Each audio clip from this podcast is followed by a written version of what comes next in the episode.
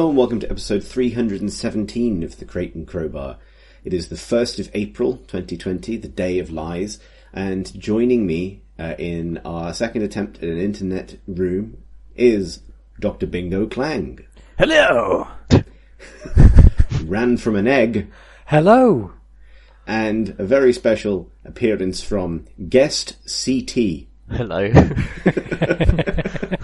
Confusingly, not me, the person whose initials are CT, but in fact Tom Senior.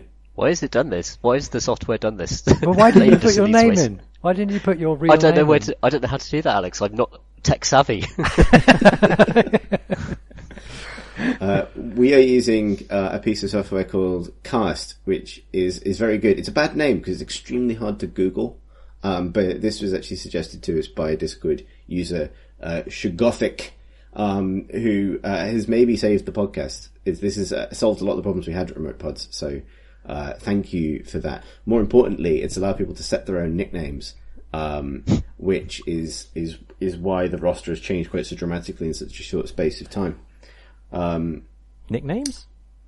Sorry, I'll it's, have like, you it's allowed people to finally, as so many things have in this scenario that we're living through, to allow people to shed their external husks to reveal uh, and accredited doctor. exactly The their, their medical license. The butterfly within Marsh.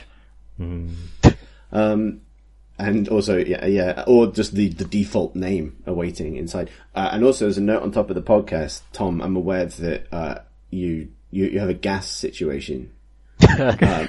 so, to explain, it, if I disappear or die in an explosion during the course of this podcast, is because there is quite a gas leak in the basement of the uh, the building we're living in. So. Um, that's a fun little kind of frisson, I think, for this podcast.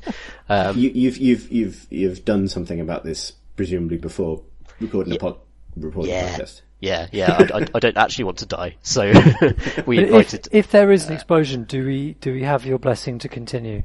Yeah, absolutely. You should not even like break stride. Just carry on. Forge ahead with the podcast. The pod goes on. The shot, the, the shot, the show must go on. Yeah, good. The uh, wow, what what a era we're living in. Of Yeah. na- thank you for joining us in this unprecedented pod situation for so many different reasons. Tom, would you like to maybe? Oh, sorry, I, I should say guest CT. Would you like to tell us about what you've been doing uh, in your life and flat and computer games recently? Uh, so I've gone all in on virtual reality, and So, not not a bad idea. Uh, yes, and as escapism goes, it's about as intense as that gets, really, I suppose. Um, I, I, I- I'll confess, like, I know we talk about PC games here, but um, it's all been on PlayStation VR because it's frankly the, the most affordable option when it comes to actually getting getting into new VR games. Uh, but I've had a really good time with some some of these VR games, um, and I've particularly enjoyed the Room VR, which is which came out just a few days ago. Um, and uh, there's a certain there's a particular novelty to very simple interactions in VR that remind me of uh, the opening of Half-Life 2 when you throw a can at a guard's head. Yeah. Um, and that that felt like incredible at the time. It's like, whoa, I can't believe that you know these items just reacted as they might do in real life, uh, and that kind of enthusiasm uh, has now been translated in the Room VR for me to uh, the action of uh, operating a pulley system, and it's it, so what you do. Like you, because obviously um, you've got your controllers and um, the triggers and the triggers grab things. Uh, but you actually get to do I looked fucking stupid doing this but um, you get to sort of grab the pulley uh, and then just pull it down with your right hand take over from your left hand and actually do that kind of like hand over hand gesture uh, to actually very very slowly uh, make a, a, a very convoluted contraption uh, pick the lid off a sarcophagus. uh, and this is the height of VR for me. Like, to be honest, this is the best time I've had in VR, just doing that stuff. Um, just the most basic interactions, just very simple things that feel really, really nice. Um, That series is very much about fiddling, though. It's a good fiddling game series, isn't it? definitely. And it's also about it's all about poking things, and it's, it's kind of it's absurd. And I think it has some problems in that it doesn't flag very well what you can or can't interact with. And there are like lots of drawers and things around, and about half of them you can open and pull and touch. Um, but a, a bunch of them just don't react or respond. And your what you the only sort of clue you get as to whether you can actually grab something is that your fake VR hands just open in a sort of grasping gesture. Uh, like it really wants to do something to this thing. um, and uh, uh, you just have to sort of follow that weird language. But that, that, I think the trouble with VR in that context is that because just the act of like moving beautiful puzzle boxes around should just be so natural. Uh, having to negotiate this strange visual language uh, really kind of, I, I think, distances you from the the beautiful uh, puzzle boxes they've created. Um, but having said that, I'm still really enjoying it, and as I said before, like the novelty of those basic interactions feels amazing. So the the room because you played a bunch of the room games in the past, I believe. Is that right? Yeah, I played all of them. I, I actually love the Room series. Uh, they're great. So these are the sort of mystery box kind of puzzle Yeah, so toys. They're kind of metaphysical twist. Yeah, the, uh, they're kind of impossible, beautiful machines that you unlock gradually, and also there's a kind, there's an underlying um, occult theme, uh, and it's genuinely quite sinister sometimes, and that's a kind of cool bit of background noise to enjoy as you as you're just solving puzzles and stuff. Have you done Um, any have you, any VR incantations? Not yet, but that's a great idea. Though, like that'd be good. There's um, Yeah, so- cultist VR, that would be good. in Bloodborne, there's uh, you can there are certain sort of gestures and uh, ways uh, that you can uh, make your character just sort of perform a gesture, and um, one of them is sort of I think it's called like contact or make contact, and it's a very strange kind of like the guy reaches his hands up in the air and then slowly moves them around. Uh, there's one particular point in the entire game where you do you contact the elder gods by doing that, and uh, that's fucking cool. And that should probably be in VR because you can actually do those motions if you want to. Yeah, There you was could, a, yeah, um, follow the instructions and then perform it. Yeah, you could actually summon Cthulhu and um, regret it immediately. That's a good idea because there is something quite meditative about VR. It's actually better for those kinds of experiences than a lot of other things, right? Like sitting on the floor of your living room, but you're somewhere else. And then for like finding, like going through an adventure in which you find a book and you open the book and then there's this very detailed sequence of movements you have to perform and then you do it. That's going to feel really personal. Yeah, There was a Kinect Harry Potter game, if you recall that, uh, in which you had to do the gestures for different spells. Um, it didn't work. Um, but also it was a terrible game. It was, it was like, it was like a cover shooter, weirdly. Um, and the, the spell you used to defeat things was always a stupefy spell. So every time you fired, basically your gun wand, he, Harry Potter would shout, stupefy, stupefy, stupefy, just continuously. And it did. It really did. Yeah, that was from the era where everything was a cover shooter, though, right? Like it was that. Yeah. legit, like, called it- post Gears. Yeah. Gears of Wand is what it was uh, Yeah. nicknamed. Oh, yeah. lovely. Anyway, that's. Uh, uh, I'm sure that the room is a lot better than that. A room, room game with real sophistication. Did you see the um, the video that went around today of um, someone juggling in um, did. Half-Life Alex? Yeah, that was cool.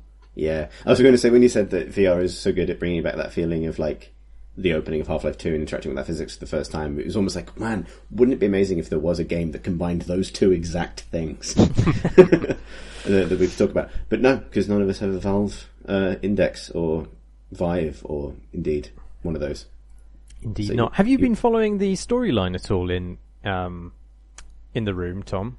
Because I, I I've played most of the rooms, I think, apart from the ones which were iPhone or, or Apple device exclusive at the time when I didn't have an Apple device, and I found it very hard to work out what's what the overall sort of overarching story is. So it's so it's I, I agree, and I'm completely lost as well. There's sort of a lot of generic, m- mysterious threat, and people who investigated occult mysteries and gone too far. Um, but I don't, I can't remember any of the names of the people who actually did any of that stuff.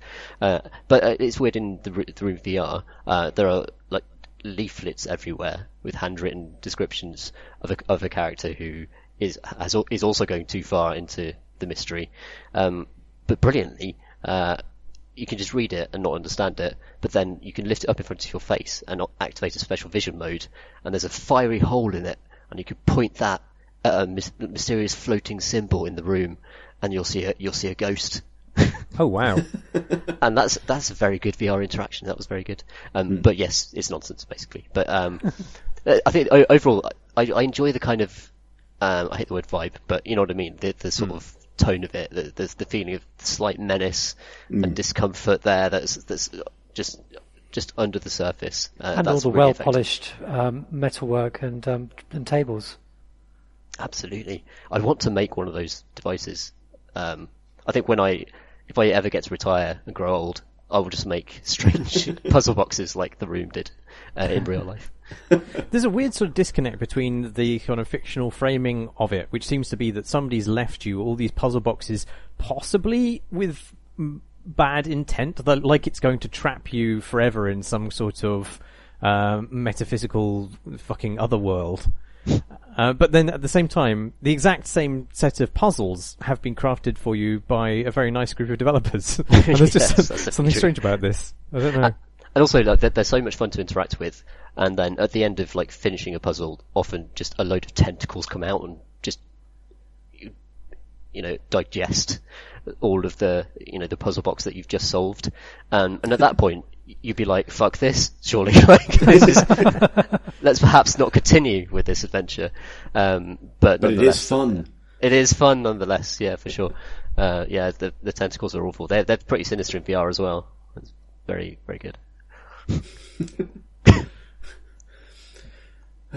Good. Do you, what uh, are you planning to move on to anything else VR wise, or is it sort of one thing at a time? Oh, I've been playing loads of stuff on PlayStation VR. Um, ah, there's a sort of James Bond game I'm playing that is really really fun and stupid, um, which isn't on PC actually. I think it's called Blood and Fury or something. Yeah, I know oh, when you- you- you blood talk- uh, and truth, blood and, Blood and- yeah, yeah.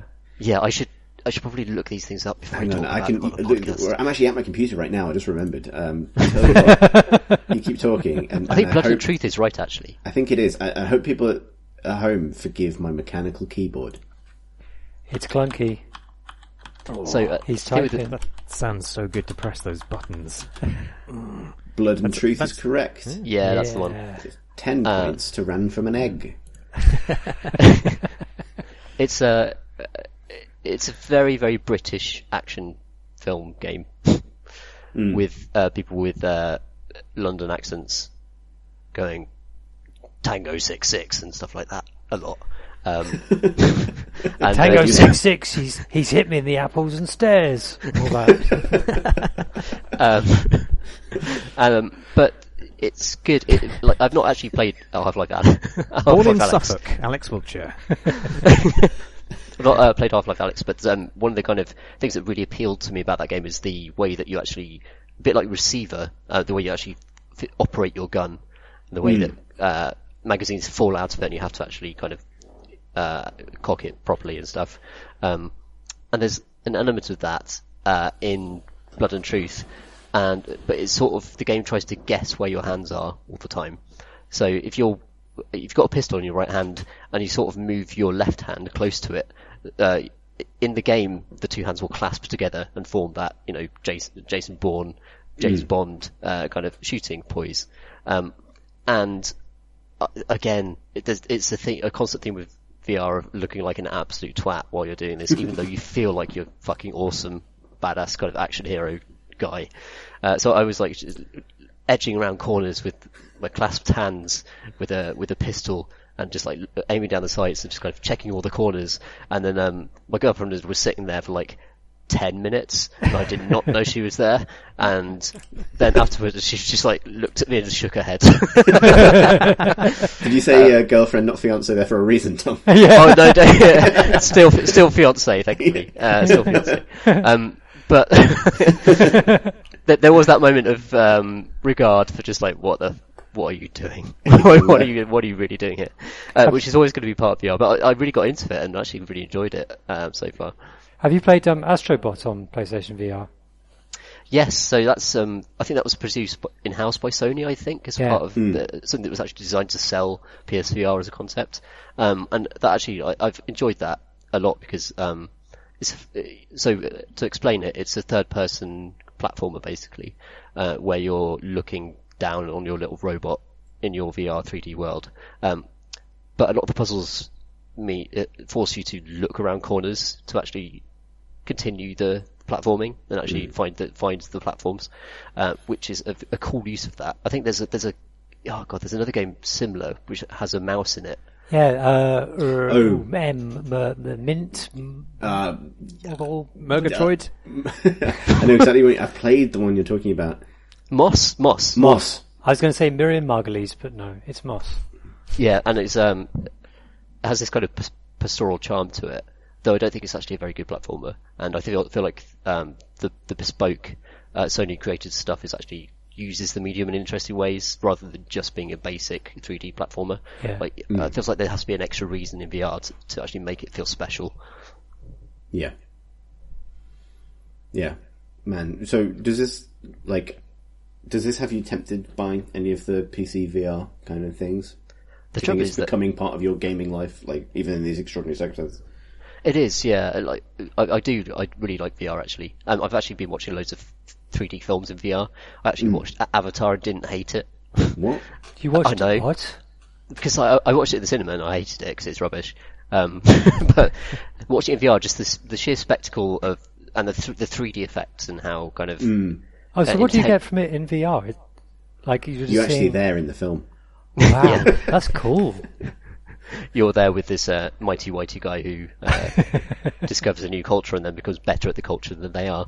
Uh, um, which is uh, it's a, it's horrible. It's a terrible film in that respect. Terrible. It's, it's, it is it is bad. Don't get me wrong, and I'm not like not endorsing it. Um, but I think actually having a headset on, though it can be uncomfortable, uh, for me the VR, uh, sorry, the 3D uh, effect is much more pronounced than it is in like 3D cinema or anything like that. So actually seeing them leap off a cliff and then um, strangle a dragon, which which is a thing that happens in that film. Um, looks great, and it's like, whoa, this is amazing. And, I, and likewise, I've just gone through loads of 3D films like Gravity um, that that actually have actually really thought about how to make 3D work in a cinematic context, uh, and that that's that's kind of special. Actually, it's really good. I've I've been really impressed, e- even if the the films themselves have been uh, deeply in, culturally insensitive. Uh, I was I, I I bought Disney Plus and it was the fact that like Avatar was suggested on like the first page of suggestions uh, amongst that raft of you know stuff was like, come on, stop trying to make this happen, please. But Much more of it is happening, Chris. Apparently, how many, God knows how many films like are actually coming. films. But this is oh the my thing, god! right? Because like if things are going to get real weird in six months when there are no new films or TV shows, right? Because none of them will have been made. So surely Avatar wouldn't be the thing that survives that. But maybe it is. I think that might be a, a terrible future. yeah, I don't know. I, I, I- honestly, Ugh. Chilling.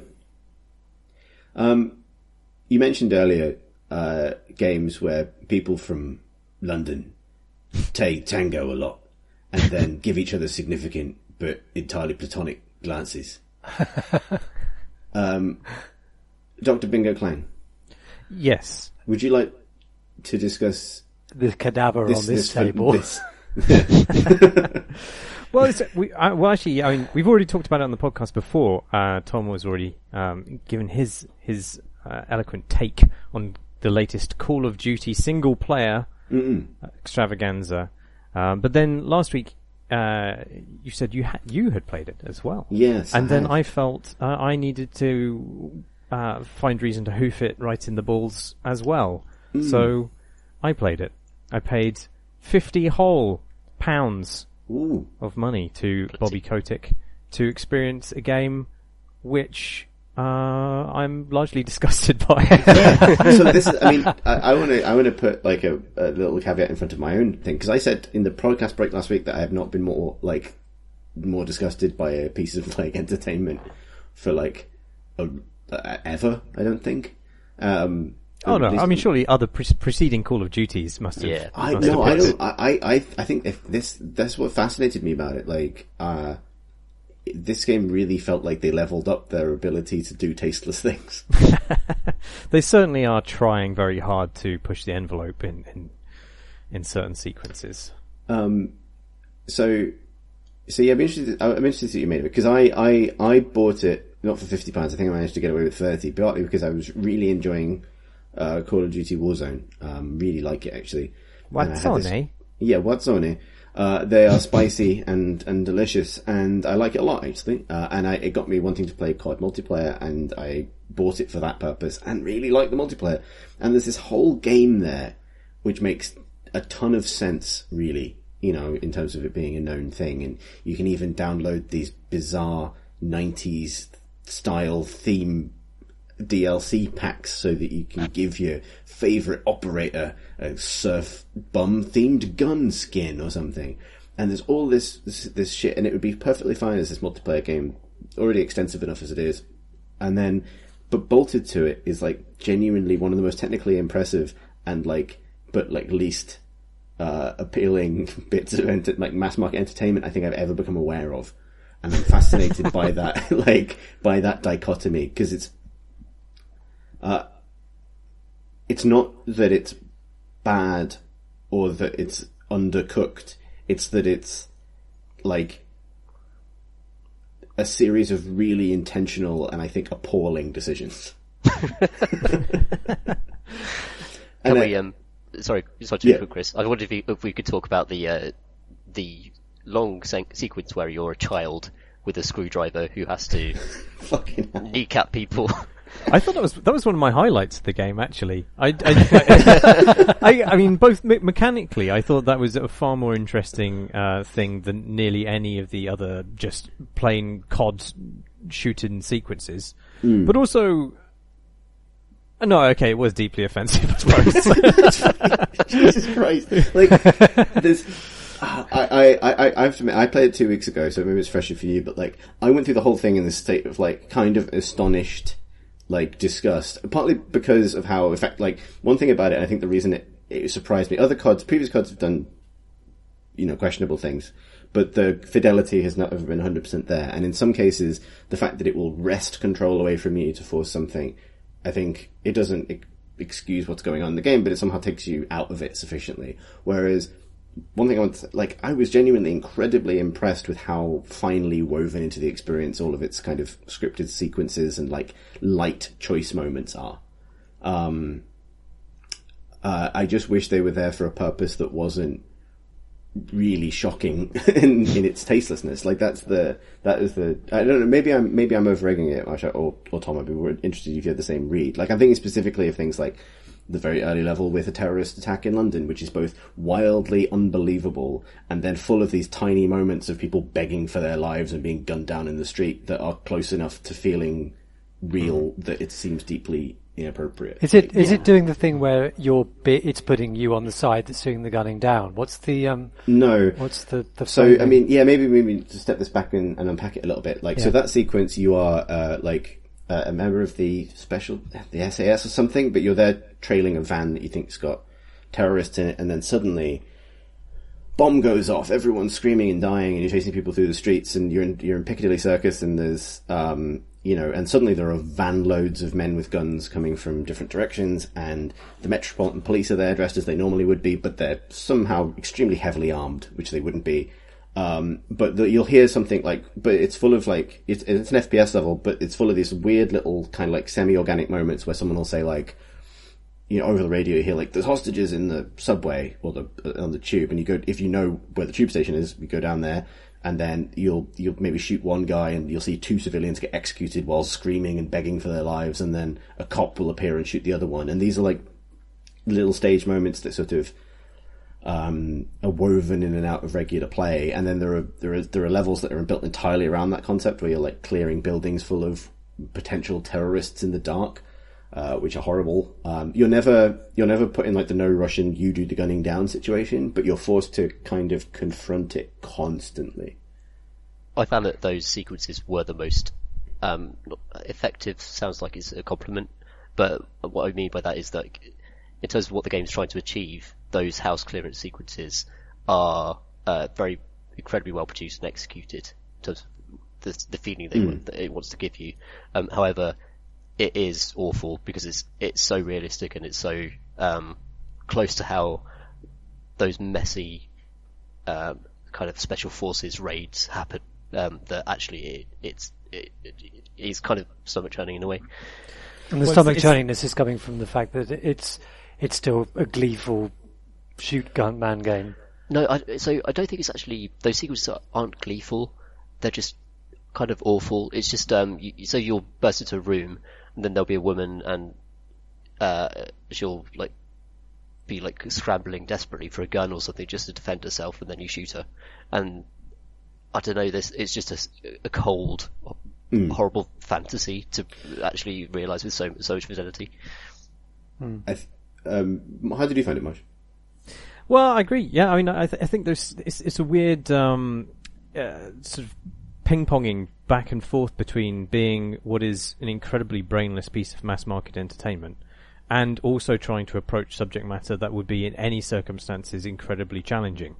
And you know, they want to appear to be like gritty and provocative and say, you know, war, it's always dirty and you don't come out clean and we've got to be Sometimes it takes a bad man to take down the bigger, badder man.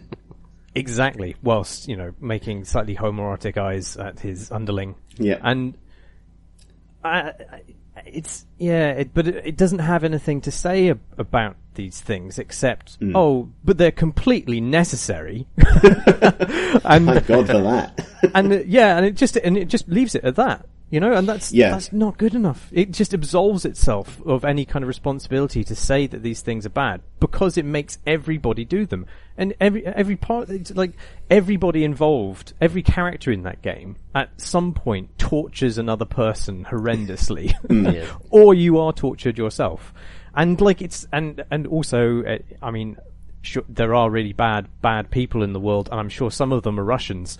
But, but it it does it, it seems a little bit glib that it makes its arch enemy not only uh, just this horrendous mass murderer, but also uh, implied a, a paedophile as well. Yeah. just like oh come on.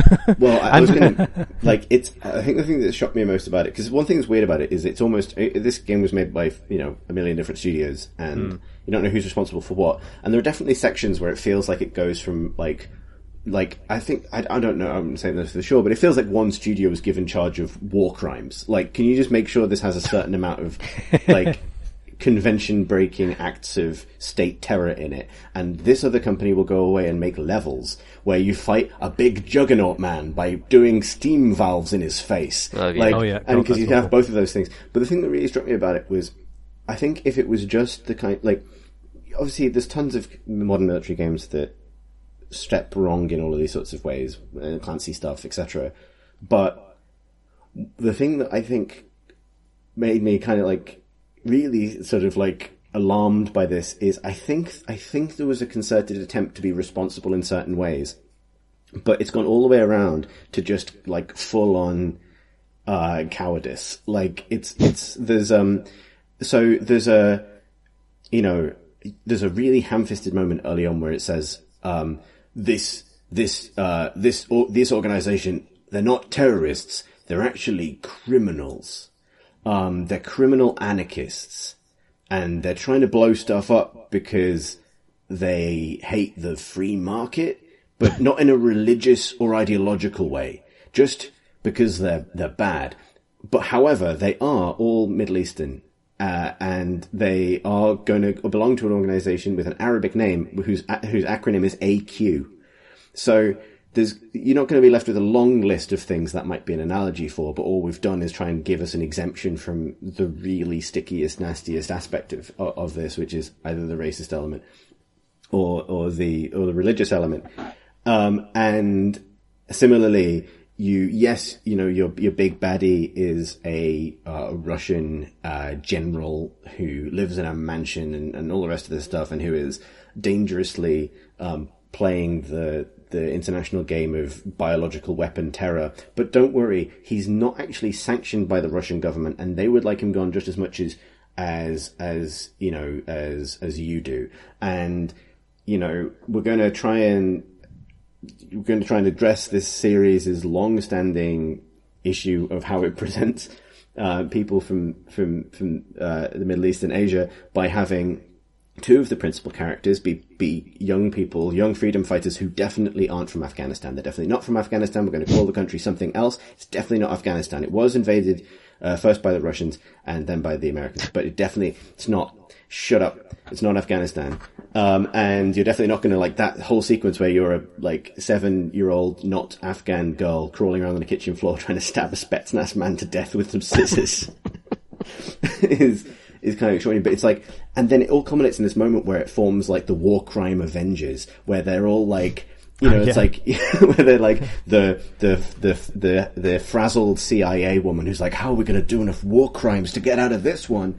Um, who are we going to call?" And it's like, it's like it's these guys, and it does this like panning shot of them all, like, "Yeah, we're in it together," and it's the young black Londoner and the older SAS dude who you remember from the other games, and two definitely not Afghan freedom fighters. Uh, or maybe at a push, they may they might be Kurds, like, but they're definitely, you know, um, But what I mean, s- so this I mean, you just hit upon something which I find exasperatingly stupid about the entire setup. Which is, I mean, if, if, okay, so they have this pretense that they're going to approach this mature subject matter, but then their solution is fucking, you know. Uh, Khaki av- Avengers, basically, Yeah. which makes no sense. Who is Captain Price? I mean, is he is he the? There's nobody who seems to be in command of him. He just seems to go anywhere and make deals with the CIA as he pleases. Is he our? Is he the UK's envoy to Langley? This fucking mustachioed. I. It's exasperating. But I, I would challenge you on the, the the idea that this is the most offensive Call of Duty game. By I think this is maybe third, maybe third. It could be second actually. But, but Black Ops Two was definitely like way worse. Really? because yeah, because it had actual kind of historical revisionism in it, whe- whereas that, this yeah. game is always is is you know future looking. Uh, i even if it is absolutely abhorrent in most ways, but at least the places it, it describes are fictionalized. You know, okay, so it kind of relocates the highway of death, an American war crime, to being a Russian war crime in a fictional country. yeah, But- exactly. But it doesn't excuse, for example, the CIA's support of Nicaraguan death squads, um, which Black Hmm. Ops 2 absolutely does. Like, there's a character in it who says, oh yeah, that was just an accident. He actually uses the word accident. Death toll 30,000. you know, and, you know, we, d- we don't target civilians, says one character in the CIA's defense. And it's just like, n- just nonsense, isn't it? I mean, Yeah. they, they do. Maybe you're right. Like, I think I was just sort of. I think for some reason there was a disconnect in my brain between the openly tasteless, stupid things that happened in the noughties um, and and early teens, and a game now. You know, like it's because they've made half this effort. I think through the, the like their fictionalization, which they must think is subtle, but it's not because, as you say, they just transplant real things and and again revise them. Um, At least they didn't Yeah. get uh, what's his name, uh, the Oliver North, uh, to to come out and uh, PR the game for them. Uh, who Oh, yeah. you know, Oh, a, a guy who is who's literally convicted of felony thanks to his involvement in the Iran Contra thing. You know, Like, yeah, man, the, um, I, yeah, the, I think the other thing is like, it lands on this point, which is that, like, there is no state actor involved here that's, it's responsible. Like, it's, war is just like a couple of bad apples versus a couple of good apples. And, you know, like, everybody's bad. All these apples are dirty, Chris. You can't have a you can't have a clean apple without making other apples dirty. Can you? not if you're Can you, cleaning your Gav? apples with some other apples. No. Oh man. Now nosh me off. that's that's the subtext in every conversation It is. Captain He's Price got, has. he's got very kind eyes and he's a murderer. That's, Limpid eyes. Yeah. He's got a wonderful moustache as well. I have to say, like there are. I mean, uh, the the game is is bad uh, as a, as a game. I think also, um, but but um, it is it is genuinely spectacular, and it's it's a shame that so many incredibly talented technical artists have been put to work on something to which is uh, you know almost or almost kind of culturally meritless. Yeah, well, that's what's. It's like, yeah, it's so impressive, and like, if yeah, it feels like it just, and also I think interesting as a, a milestone because I just don't can't see it existing in any other medium.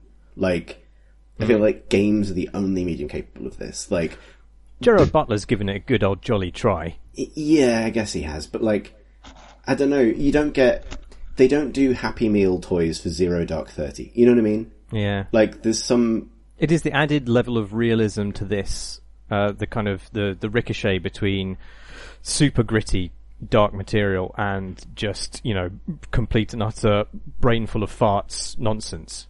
Mm. That's the that's the real thing. I don't think I think you know even the dumbest Gerard Butler films they they are dumb throughout. Like it's stupid, like a, a the the Brighton and the stick of rock, you know.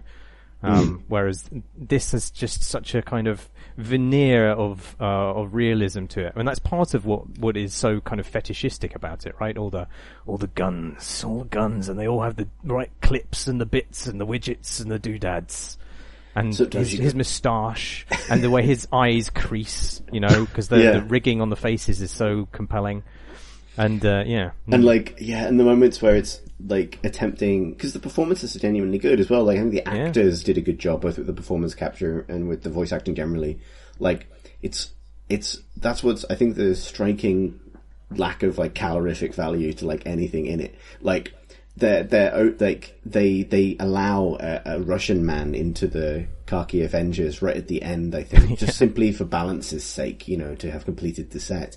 And, like, it's like so you can see it really transparently the whiteboard where it's like we do want to have there be a good guy or a good girl or you know from every faction that we're representing to to show that we're being balanced and that really it's just a couple of bad apples responsible for all this war crime um so what are we going to do for the Russian character? Well, he's going to be called Nikolai. He's going to wear a tracksuit and he's going to drive a transit van into a war zone to deliver you some bombs you need.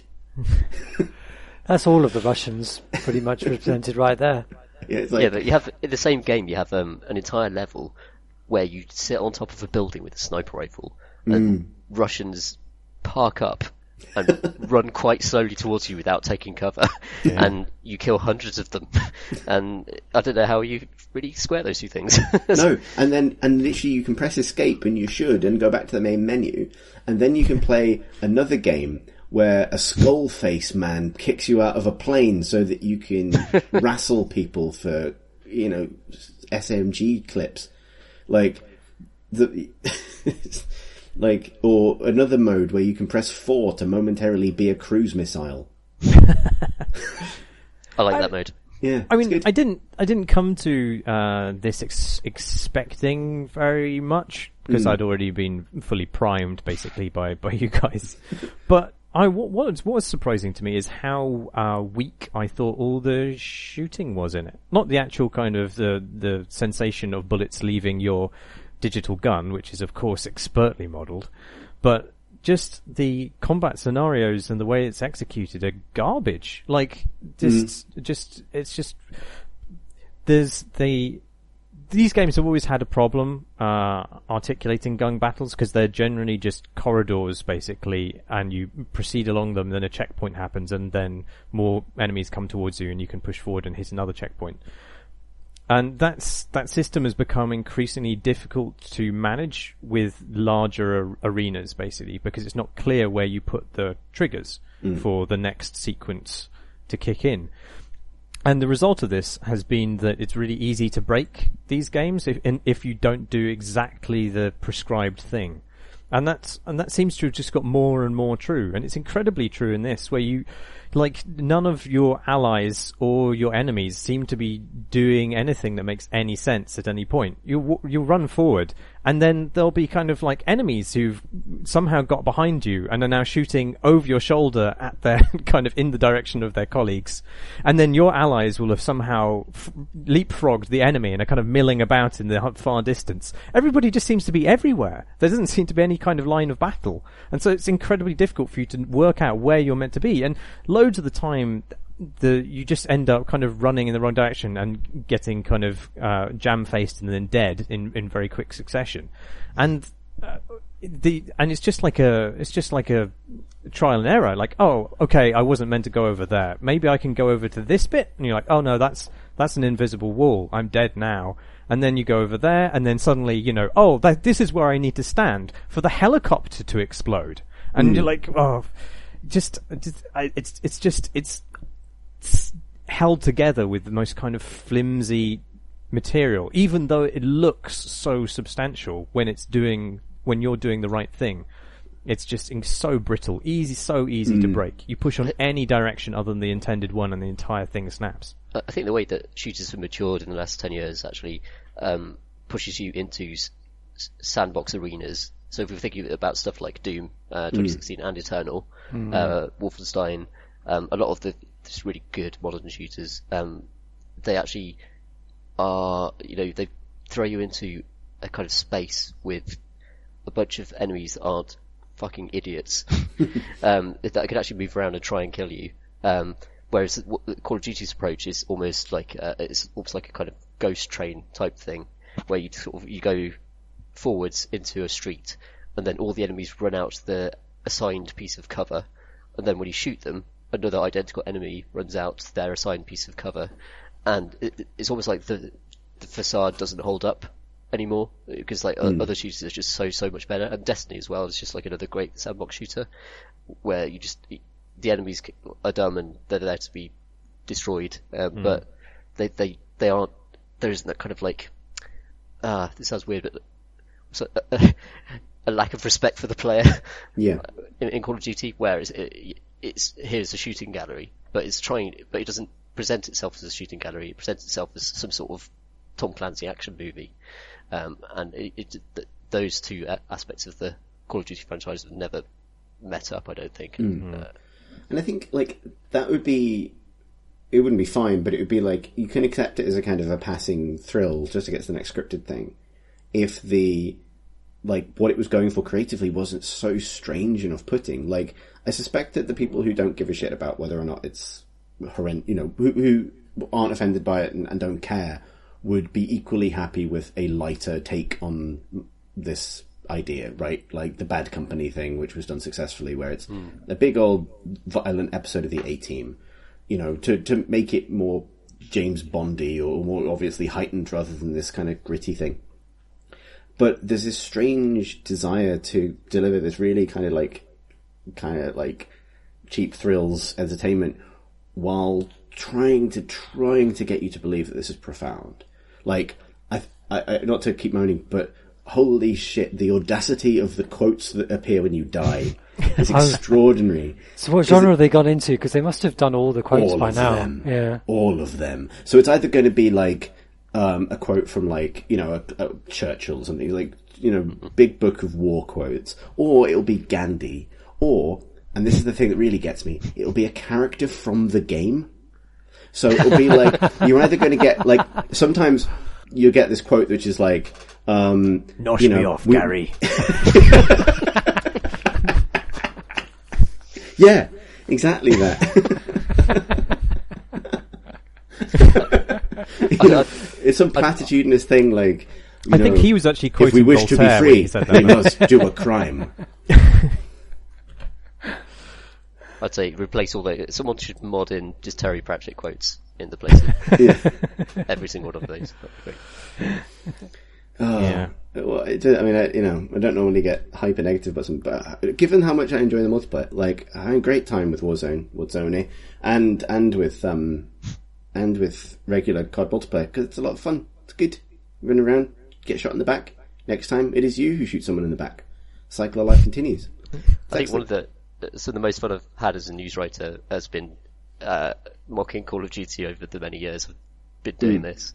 Um, I think my favourite one, which is this is really unfair to do, but uh, I put I put a, a George Orwell quote about being shot in the neck by a sniper. Next to a description of what it is like to actually die in Call of Duty, and it just kind of exposed, like, because Call of Duty has that potential, it wants to have those George Orwell quotes in there. It wants to kind of seem like it's profound or deep in that way. Um, but it, it, there's so much absurdity in the combat itself. Like it's not even lethal. It's not even very lethal combat. It's not like Red Orchestra where that's for me like a much more realistic depiction of uh, of a, co- a close quarters conflict uh, than Call of Duty is. Uh, but it still wants to try and pretend that it is that. Yeah, I think um, it's just sort of striking, like how unnecessary it feels to me that they make this this way. But I guess Well, maybe they maybe they won't now that they've got the the big cash uh, cow of um, what's on eh? Maybe they'll just stick with that forever and uh, spare us the single player games. I don't know. Well, I mean, there is a. I mean, it has a post credit sequence which does heavily imply the expansion of the War Crimes Avengers. Yeah. Like, like, ah, the the like does the the the pleased with themselvesness where like Captain Price goes for coffee with the frazzled CIA woman. Minor spoilers, and he kind of you know his eyes sort of go soft, and he gets this big load of folders out, and it's all the characters from the old Modern Warfare games that you you remember. You know, um, S- Jerry What's weird, Snipes, what's weird about that sequence is that Doctor the- Bomb. So he's like, I've got to put a team together. And the CIA lady is like, no, I'm, I'm not going to allow that. And he, he basically says, well, okay, I'm off. And she's like, okay then. And then she hands him a folder. And then Yeah. he opens the folder. And then he explains who the people are in it to her. it's like, but how did she have the folder with the team that he said he wanted to make? and then how did she not know who anybody in it was? I don't understand. There's nothing, and the thing is, you don't actually see what's in the folder. So I, I, like to believe that there's nothing in those folders. That it's it's like it's just like this active role play. Like it's like I can I need I need to pretend to be giving you this folder, or I can't say Simon.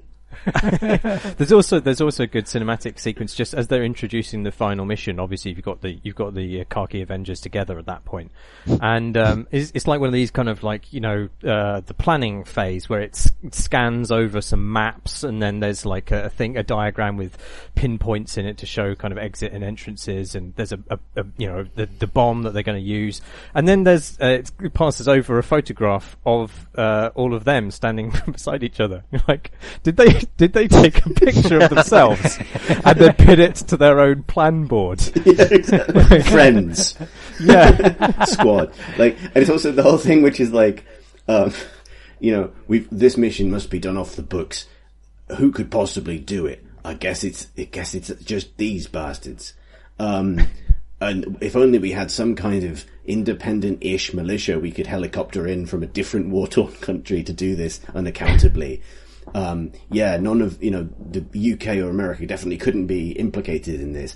Anyway, do use a flare marker to call in a drone strike. An independent drone strike, presumably.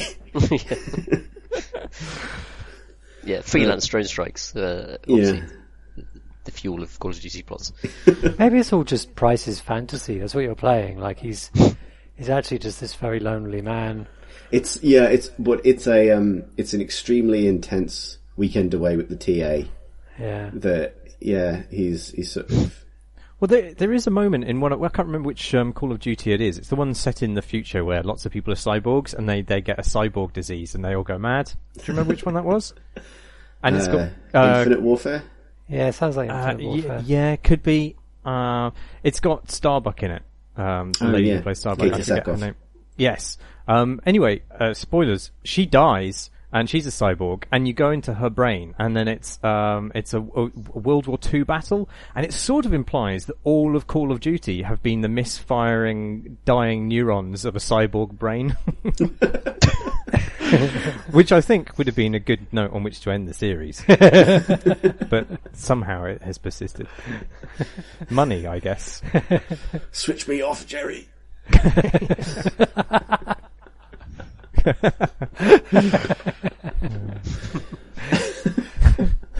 uh, uh, uh, sorry for, for leading this half hour exorcism of that fucking game, but Warzone's very good. Like it a lot. You can drive a big truck, handles badly, kill man real good. Beep beep. Beep beep. Alex, what you been doing with your time and life? Um, I've been sort of trying to escape. Really, I found um, I got I got um Animal Crossing um last week, and I've played barely any of it because um my daughter and my wife have been playing it instead, and that's been really nice to see. Really lovely to see. They're like properly like my wife and I played on GameCube years and years ago, so it's nice to see her returning to the series. Um, But what that's tra- what's that's actually boiled down to is evenings in which uh, my wife plays Animal Crossing and I play uh, Red Dead Redemption, and she's hunting uh, bugs and I'm hunting mammals, and it's really nice. I just it's um the the similarities, or at least the what you can construct from uh, Red Dead Redemption is actually quite close in bucolic sort of escapism uh, as what uh, uh, uh, as what um, Animal Crossing is designed to create, and that's been really nice to kind of rediscover because I kind of. Yeah, I, I, I, mean, I really like. I, we've all played Red, Red Dead Redemption, haven't we? Haven't we? We all I have, have haven't You haven't played it. So yeah, like it, it's, I, I've kind of struggled with it. I got it at release and I played it a bit and I've kind of, uh, it's very big and, and it's beautiful and things, but it's very big and I got a bit lost in it. Um, but like returning to it over the last couple of weeks, uh, just getting to just canter about on my horse, um, sort of, I, I've been devoting myself pretty much to hunting, which, which sounds bad because hunting's bad, right? But, um, but I'm, I'm an ethical hunter. I've decided. I'm, I only go for the perfect pelts. So, um, I kind of, I only kill beautiful things. Exactly, exactly. Um, uh, and, and like, and you know, and I always choose the right gun so as preserve the perfect pelt. But um, it also means that it's just one shot to kill them, if as long as I aim it right, and that's that's humane, right? Hmm. Pretty sure. yeah, it's what the bear would have wanted. But yeah, I um, it just the quiet of just going through a forest and creeping around and looking for tracks and and finding new birds to, to spot for my you know for the um for the compendium thing and um just adding to that and and finding rabbits and, and making hats out of rabbits and making hats out of skunks. It's just I don't know, it's been exactly what I wanted because I've not been able to play Animal Crossing. Did you get into the, the hunting much, Matt? Um, n- no, I didn't. I didn't do it in order to make stuff. I did it quite a bit in order to feed the camp. Right. Um, but I, I, I didn't want to. Uh, I didn't want to make trinkets out of these noble beasts. it's funny, isn't it? Like there are so many facets to the game that you, like I, I didn't even know. Like I suppose it makes sense that you can feed the camp. I didn't. It's never occurred to me that I would take food back to the camp. oh wow! I you see. I was obsessed with that. I thought that was one thing I had to do. Yeah. I think this Okay, I is. have the, I just think this ignored is just one of the games where, like, anything you choose to do and get into, like, it just feels that this is the game that was designed to do that. You know, because it's also um, it may means just may just manages to make pretty much everything you do feel meaningful, doesn't it? Like, it, there is a sort of a full, fully thought out system to it. Um, there's feedback to everything you do. And like, yeah, I've never fed anyone in the camp. I go to camp occasionally. Someone will comment that I, you know, that I smell. Uh, so I have a bath, mostly because I'm worried about the odor that I'm kind of giving the animals as I'm trying to hunt them, uh, and then go back out again. Huh. Yeah, uh, before every time I um, I left on a mission, I'd make sure to come back with an animal as a as a as a gift to the the cook. Oh, That's my little routine. oh, that's so cute. Well, it's not that cute. I mean, I did kill a thing. Yeah, I, I did one. I did one legendary hunt. Right. Uh, I can't remember what it, of of what beast it was, and I was just like, uh, it seems weird that I should be rewarded for killing the most noble animal. you know, the most successful animal that's lived such a long time that it's become legend. I should end that legend. It, I, I don't know. It didn't sit, sit right with me. I, I'm not a natural predator. yeah, I mean, uh, yes, of course, and I'm definitely like I I I took a, a, a like a pot shot at a at a fox before, because okay, so to give a, a quick précis to it, so there are animals running around you all the time when uh, you're playing, um, and by clicking in both sticks, if you're playing on a pad, um, you'll go into sort of like bullet timey mode, um, but you also get to see like detective mode, and you get to see the scent trails of the, the animals around you. If you've found, seen an animal, or identified an animal before of one of those trails, it'll tell you what the trail is of, um, and then you can uh, press R1 to track it, and that way, when you exit uh, detective mode, um, you can then see uh, kind of like a yellowish sort of trail going off into the distance, but it pulses gently, so you've it's hard to see amongst undergrowth and things. So you still feel quite sort of skillful as you try to follow it. And there's a time limit to how long you, it, it, it, maintains as well, so you've got to keep on top of it. And all the time, the monster will be kind of monster. The animal will be moving along as well, so you've got to kind of pick up the pace. Um, if you haven't seen it before, um, you've got to like observe uh, um, an animal beforehand, whether through your binoculars if it's far away, or if you can creep uh, close enough to see it through naked eye. And you've got to sort of look at it for a while and hold down the button and keep it in the middle of your view in order to see what it is, and then it gets added to your compendium. And um, and like and each of these creatures, like, and there are 180 different species across the game, something like that.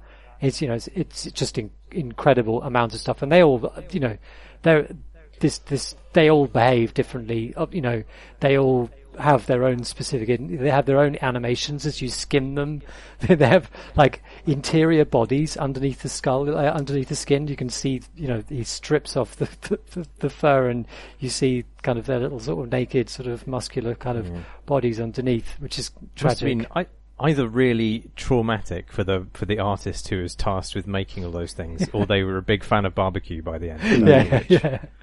And then, and then also, yeah, there's also the fact that like a lot of the animals, especially the large ones, they had to animate specifically per species the um, the process of skinning them. Obviously, it doesn't do every step, but like you definitely skin an alligator very differently to an elk. I think I, would like to know how. I mean, obviously they are somewhat accelerated these uh, these things, but I mean, like, I don't think you can basically just tug a rabbit and they come inside out. Honestly, no, no, that's that that is how you skin a rabbit. Uh, as about rabbit owner, I, I, can tell you that's true. An ex rabbit owner.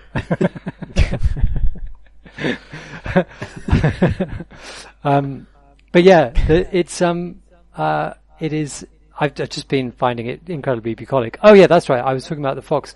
Yeah, I like I took a pot, pot shot of a fox, which I hadn't. Um, uh, and you know, so the, mon- the, the, the the animals you see in the field, they will have a different sort of quality rating. It's a bit like Uber rating, I suppose, but for animals. um, and they are poor, uh, good, or perfect. Does the animal get to rate you as well? Like, uh... I'd hope so. I'd be very low. Stinky hairy man. and killed me. and I took it. I, there's this fox appeared, and I didn't know whether it was perfect or not because I didn't have time because he was about to just run over the, the brow of a hill. So I took shot of it with my my uh, gun. Each animal requires a different gun to get a clean kill, and a clean kill, if you hit the right part of the animal, will kill it immediately, like straight off. So um, I use my varmint rifle, which is for most small mammals, and it took five shots and I was feeling awful and it's like, oh no, oh no, no, no, no. And I just took shot after shot after shot of it. And that pelt, that was poor pelt by the time I got to it. Are there any animals that you uh, refuse to uh, hunt out of a sense of their own, preserving their dignity as a, as a beast? Absolutely not. If they're perfect, they're mine. Because it could make for a nice piece of clothing. I can't kill. I can't kill cats. I hate killing oh, dogs in games. But uh, yeah, oh, the, the, wild the, the wild cats. I can't. I um, haven't I, thought I, about that. I thought no. I probably would be able to kill a big cat because they've attacked me enough that I just yeah fuck them. Dogs. I, just, I run away from them. Yeah. Yeah, that's just flee them. Leave them. Leave them to their to their wild ways in the mountains. It's definitely, but I've really enjoyed um, exploring the world not as a way of just sort of getting from A to B, um, just being there and sort of observing the animals and, and actually like the main thing I want to do is fill out the compendium. So anything new I'm kind of getting quite excited about. And, um, and you just see like layers and layers of extra stuff going on. The way that there are, you'll just come across denied dynamically placed a, a carcass of a, just a naturally dead um, deer, and there are crows that, that flutter down to it, and you come nearby and they all fly away. You go back away again, and they've come back down to the to the to the carcass again. Um, I was by a lake, and um, a, a bald eagle came swooping down from the mountain down, splooshed into the water and back up, and I managed to look at it through the binoculars, and it had it had uh, taken a like a water snake and was just flying off with it. Like, holy fuck, that Yeah, game, man. that game, it's just, it's just a. I mean, it's a beyond, it's a beyond thing. You know, the thing that they've made is just so insanely detailed and multifaceted, and you know, and for all this stuff is kind of flawed and weird and all that kind of thing. But I don't know. Right now, the the it's giving the opportunity to sort of subsume myself in a way that I'm really loving. Hmm. Hmm. It's very restive. Yeah. Uh, we are enjoying a uh, a brief pause now while we wait for Tom Senior to return, um, because there's a loud boiler man in his room. In his words, making sure he won't explode. Oh, he back? He's back. I'm back, um, but the boiler man might be back very soon. um, but no, uh, uh, it's uh, both annoying and reassuring at the same time that this is happening. Because I don't want to explode. That would be really sad. Did you did Um, you give um did you give him two meter distance? Uh, no, he just sort of just wandered in. and then he was just in the room with me, and it was just quite strange and, and not ideal. Podcasting, are we? Did he say that? He did, yeah, he wouldn't know. Cast. Yeah. Good don't- platform. Oh, I love them games I do. Call of Duty classic. oh shit! But yeah, things things are fine. Um, but I might not be able to deliver any instant hot takes for the next five minutes while this man, who is still yelling in my in my hallway, uh, does whatever he has to do. Just whatever needs to happen to make sure that gas isn't the thing that gets you. I'll I'll keep you guys updated. Cool. uh, Talking of gas, have you been having a gas in Bannerlord? thanks for that segue. No problem. yeah, love it. Um, yeah, Mount & Blade 2 Bannerlord came out all of a sudden. I think they'd announced that it was going to come out in early access. This is a game that has been in development now for seven years, I think. And uh, so much so that I, you know, I hosted the developers on like the first PC Gamer weekend live stream in a Wow. completely different part of my life, and that must have been five or six years ago now. So it's strange that it that it exists. Um, so this was the sequel to Mount & Blade, which is actually, I think, probably the first game I ever backed in any kind of early access. I must have bought that game in 2009. Maybe that's too early, but it's a long time ago when, when it was still just a sort of indie medieval life warfare sim. Um, and this is obviously super hotly anticipated, and uh, it is released into a relatively, in a relatively complete. It's rough around the edges, but it feels pretty far along as these games go. Um, I've played about four or five hours of it now, which is sufficient to not really sufficient to judge it because of the kind of game it is, and I'll explain that momentarily. Um, but it is sufficient to have fallen into some very, very familiar patterns. And I think the thing that is most immediately surprising to me about it is how similar to its predecessor it is. I think, given the sort of the success of Mount & Blade and given the time that has been spent on this, uh, it's not that I was expecting a huge departure necessarily, but I was expecting like uh, a degree of polish, maybe, or like you know uh, evolution. Whereas it feels very much like a kind of maybe there are things later on that are more genuinely new, but it feels like a evolution of that game, the first game's first expansion, Mount & Blade Warband, um, in in a new engine, but fundamentally the same game and with lots of the same jank, like exactly the same jank, and that kind of um, surprised me a little bit. I'm enjoying it, but it's more of a kind of I was I was excited to sort of jump straight into it, and it's more of a guarded response, I think, than I was expecting. Um, so if you're not aware, Mount & Blade is a game. Uh, it's a sort of medieval simulator uh, where you um, build up a little warband of your own, uh, which can eventually expand to become a kind of uh, a fiefdom uh, as you kind of make your way in a simulated medieval world where a bit like something like Elite, every different, uh, you know, every settlement, uh, army you encounter, character you encounter are all uh, independent simulated agents going about their own business. They belong to empires and have their own, you know, hierarchies and allegiances, and those things have tied to political and economic systems in almost like a grand strategy sense that is going on around you at all times. So if you see some peasants going from one village to another to a nearby town to sell something, that is likely how the supply chain actually works.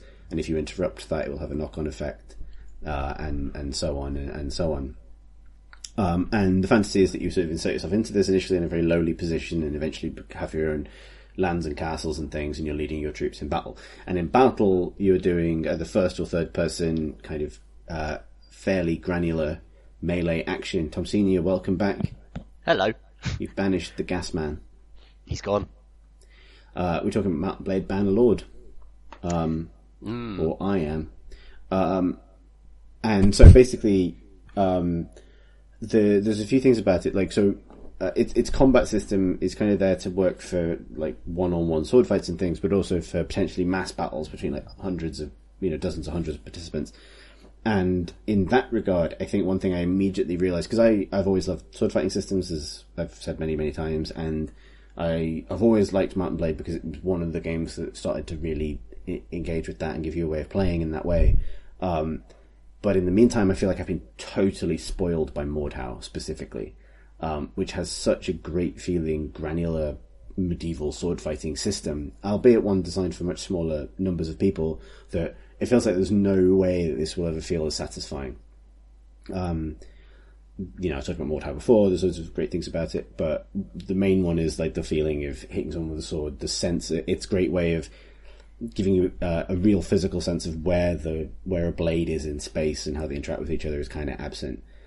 Uh, and the other thing that has surprised me, so the beginning of a, a, a Mount & Blade campaign is always kind of similar in that you get your initial warband and you protect it quite tightly and you try and build up till you kind of become a bit like the start of a grand strategy game actually, until you're powerful enough to move about the world uh, and have a bit more freedom of, of what you engage. The beginning of a of a uh, Mount & Blade campaign is traditionally chasing around bands of hillmen and bandits that are smaller than you, uh, beating them up for XP and money. Um, and the way you do this principally is by abusing their AI, honestly. And I think that's one of its downsides, and that's the thing that that's the thing I'm most surprised to see be exactly the same.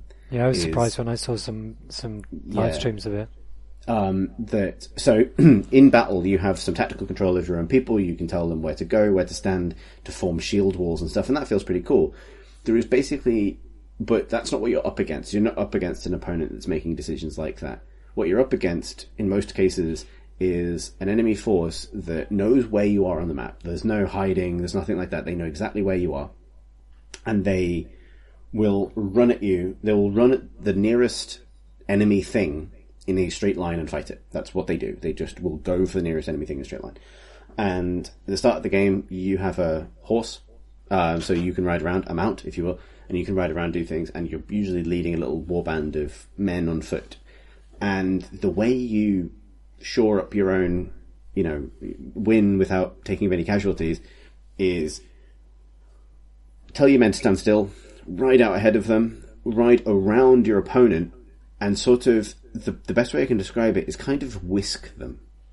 It's quite it's quite risky to put yourself in combat with them. Like you can you can ride past and swing your sword down. It'll helpfully tell you what the relative meters per second speed of your sword versus their cranium was.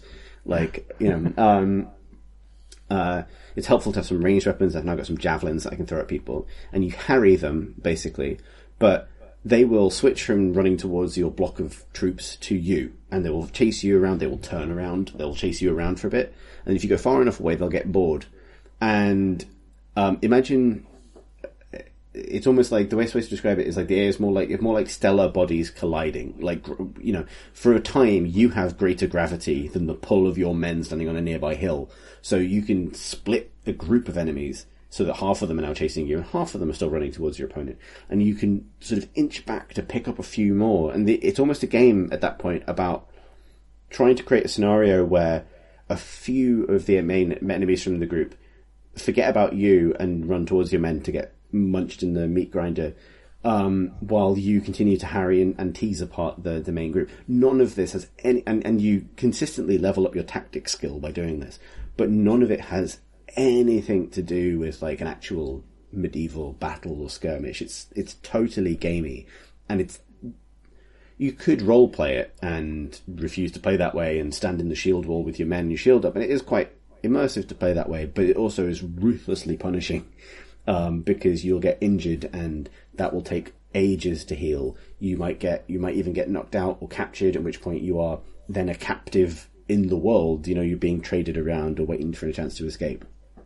And so it's a, it's a strange thing so far. Like I'm quite enjoying it because I quite enjoyed the originals, but it's, I think from a sequel, I wasn't expecting that same real like bizarre lack of intelligence on the behalf of the people you're fighting. Like it, it does feel like, you know, you can, even if, you know, if you're confident that you can win a battle, you can just tell your men to charge and they will also know psychically where the enemy is and just follow them.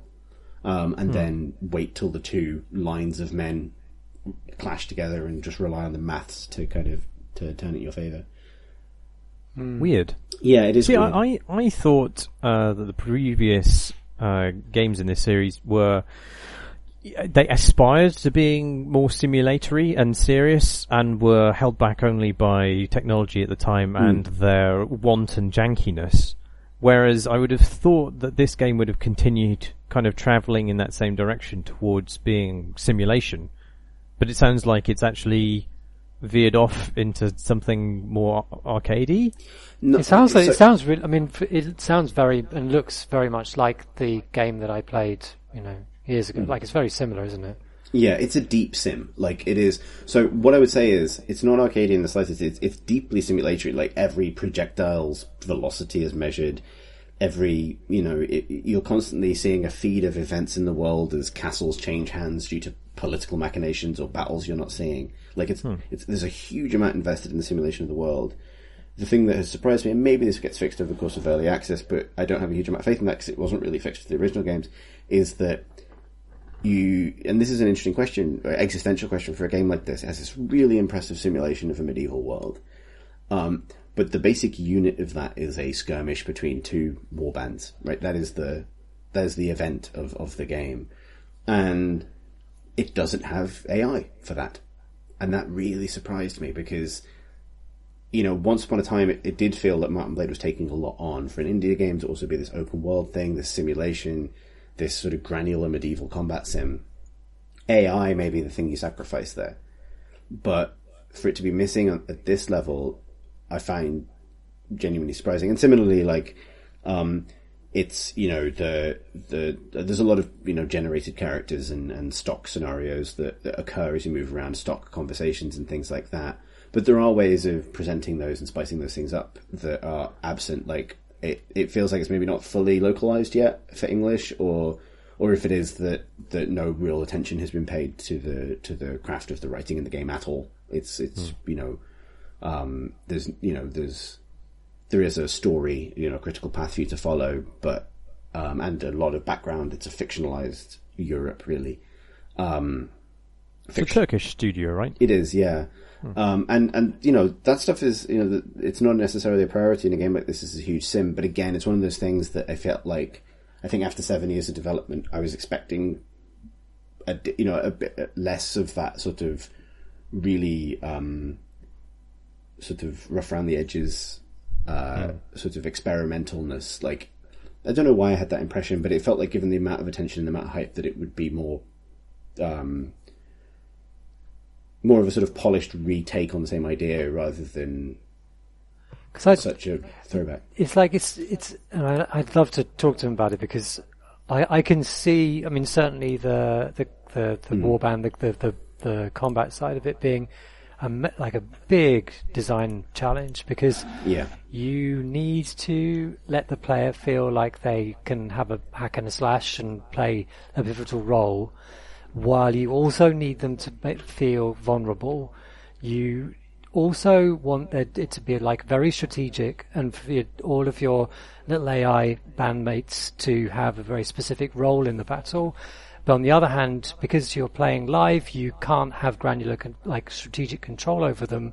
So you don't want to be in situations where, oh, you're on the other side of the map and everyone's dead now, which kind of happens, but like, you know, it happens because of the, yeah, the mad melee, as opposed to, well, I set up this careful play and, you know, like total war style and it all hmm. went to shit, but, but I couldn't control it because I was also wanting to hack and slash. Like it's a, yeah, I mean, maybe, maybe the, the problem was that once upon a time in the mid 2000s, someone had this idea to do this game and then it kind of couldn't really solve it at the time. And I'm wondering whether that, like, oh, this game is like, like a massive hit already and it, the reviews, the user reviews on Steam are really good.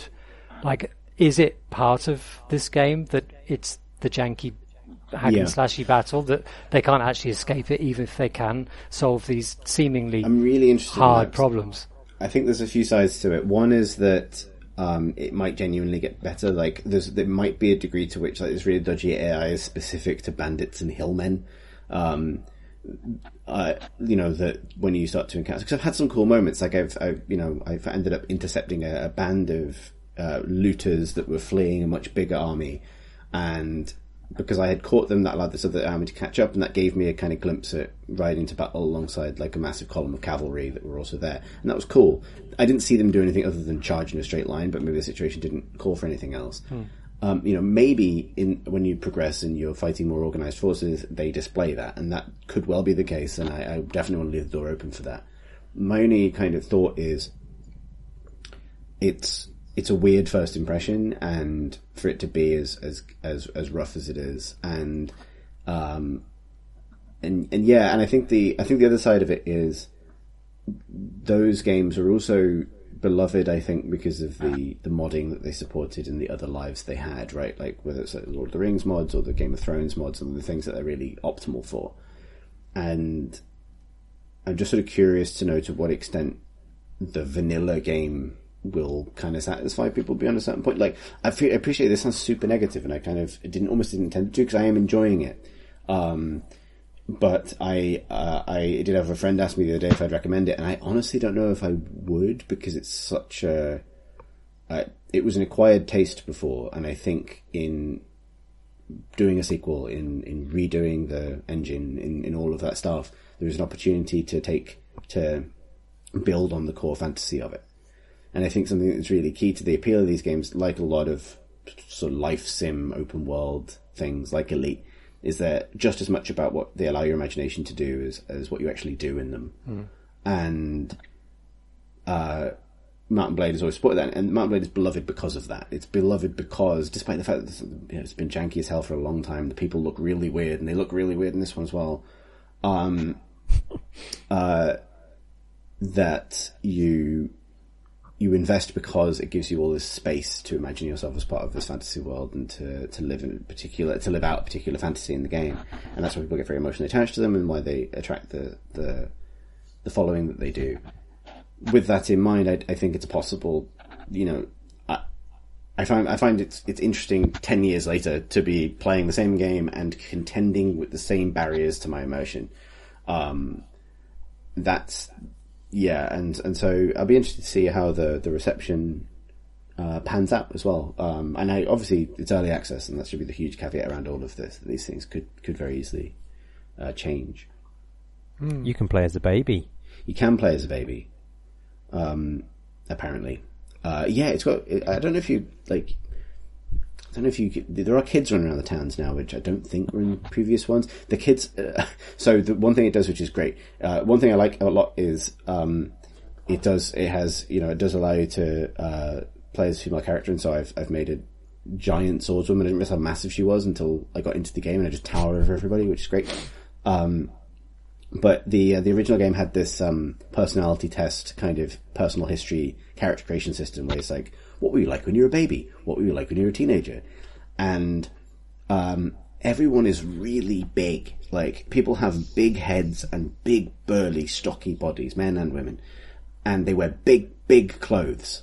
And the effect of this is that everyone in the game in normal dress looks a bit like Baby Yoda. Um, like at the best of times.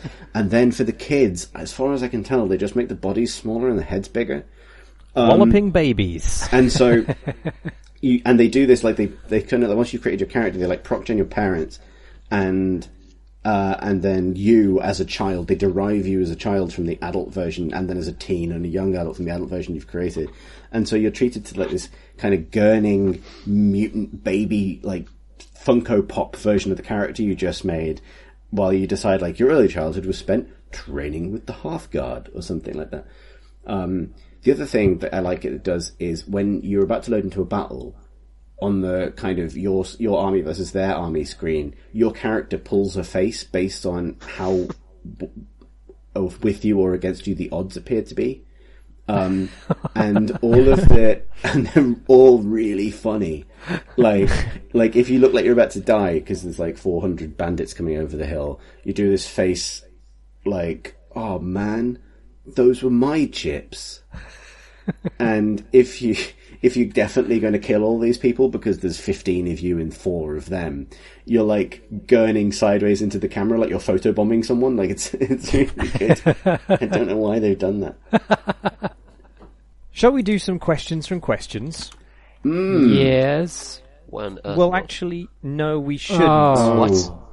What? Because uh, we have two announcements to make. The first is uh, that I've just seen on our Twitter account that uh, listener Elliot Metzen has atten- uh, pointed us in the direction of Haggard Hawks, which is apparently an etymology podcast, which states that a gribble is a gnarled wooden walking stick. Oh, Ah. So there you that go. doesn't that doesn't describe my uh, gene stealer cults at all. And the the other uh, announcement is uh, related to the um, the question we had last week about a difficulty getting access to the podcasts. Um, we put out a call to see if anybody else had had similar difficulties, and other people have. It seems, thanks to the investigative work of listener Spad, that uh, it relates to um, people trying to use old RSS readers or um, iTunes either an old version of iTunes on a new device or an uh, old version of iTunes on an old iPod or similar iDevice which has not been updated to the new version of iTunes which can access the sites using more recent security um, protocols. So HTTPS is how our, our host now serves MP3s and uh, older versions of iTunes cannot seemingly access MP3s via that. Um, not quite sure to do about this. Um, we are looking to change hosting at some point, but there's no guarantee that any future form of hosting that we would use would use an older security standard because that's insecure. Um, so uh, yeah, I don't know what the solution is. If you can update your RSS reader, um, then do so. If you can't, you're kind of a bit boned. Um, but you can probably access the MP3s direct. Yeah, you can download the MP3s directly from the site. So, Yeah. And we're on uh, YouTube as well. And we're on YouTube as well, yes. yeah. Thanks for looking into that, Marsh. Oh, and Spotify. You can get us on Spotify. Yeah, we are on Spotify now as well. Oh yeah. I forgot I'd done that. Anyway, is, shall we do some questions? Some questions? Uh, yes, yes. Let's. Uh, first one is, is is a long old one, but it's worth getting the con- necessary context for the question. This is from uh, Toivo, who writes, "Dear Crate and Crowbar, I've been enjoying your podcast for half a year. Now I have sent you a question. In this context, I want to talk to you about a game called The Longing that I just finished. The Longing is a game where you play as a lonely little shade tasked with waking the slumbering king of an underground kingdom who will regain his might in 400 days. This is your only task. Wait 400 days from when you booted up the game in real time, taking down even when the game is closed, and then wake the king. It has several different endings. You can explore the underground kingdom and take up hobbies, but the long wait is what it boils down to. Um, However, the game is not a mere gimmick or a deconstructionist parody of clicker games, as one might presume from the premise and from one of the official trailers for the game being literally four hours long. Uh, it's a beautifully crafted experience with serious uh, philosophical implications as deep as cr- uh, deep as the crust of the earth. Um, the uh, so the go on to explain that uh, it's possible to do things in the game to uh, slow, uh, sorry, to speed up the process progress of time, essentially to increase the, the value of a given second. Um, you can spruce up your room, and the cozier it gets, the faster time flies in there. And after ransacking the kingdom and haul of, hauling half of it back, I had gotten the timer up to 18 seconds per second. This allowed me to finish the game far faster than in 813 months, uh, and much quicker than what I imagined it to be when I first heard of the game. Uh, but the 400 day hook was too powerful for many people as it turns out. Many of them didn't want to hasten the game, even going so far as to petition the developers to keep the timer at a constant one second per second so that the game could last over a year as advertised. Uh, so, which brings me to my question. In one of the last episodes, there was talk of playing games without the anxiety of completionism, talk of playing for yourself rather than a virtual trophy, to have fun without tedious challenges or side quests for just enough time. Are there any games where you deliberately want to take the long road, act out a lengthy scenario, toil hard in the grind fields and make things extra difficult for yourself, all for that extra special personal sense of accomplishment, even if you get no Steam achievement, no pat on the back, and no peer recognition? Perhaps the games where you take solitary pride in the number of quality of the steps you take, or one with a world that is simply enchanting to spend time in. Uh, best wishes, Toivo. Yeah, this uh, this reminds me of um, uh, this reminds me of playing uh, Vespa Vesper Five. Yeah, Vespa mm. Vesper Five, um, which is a game made by. Uh, oh, my brain's gone. I'm going to look it up while I'm talking.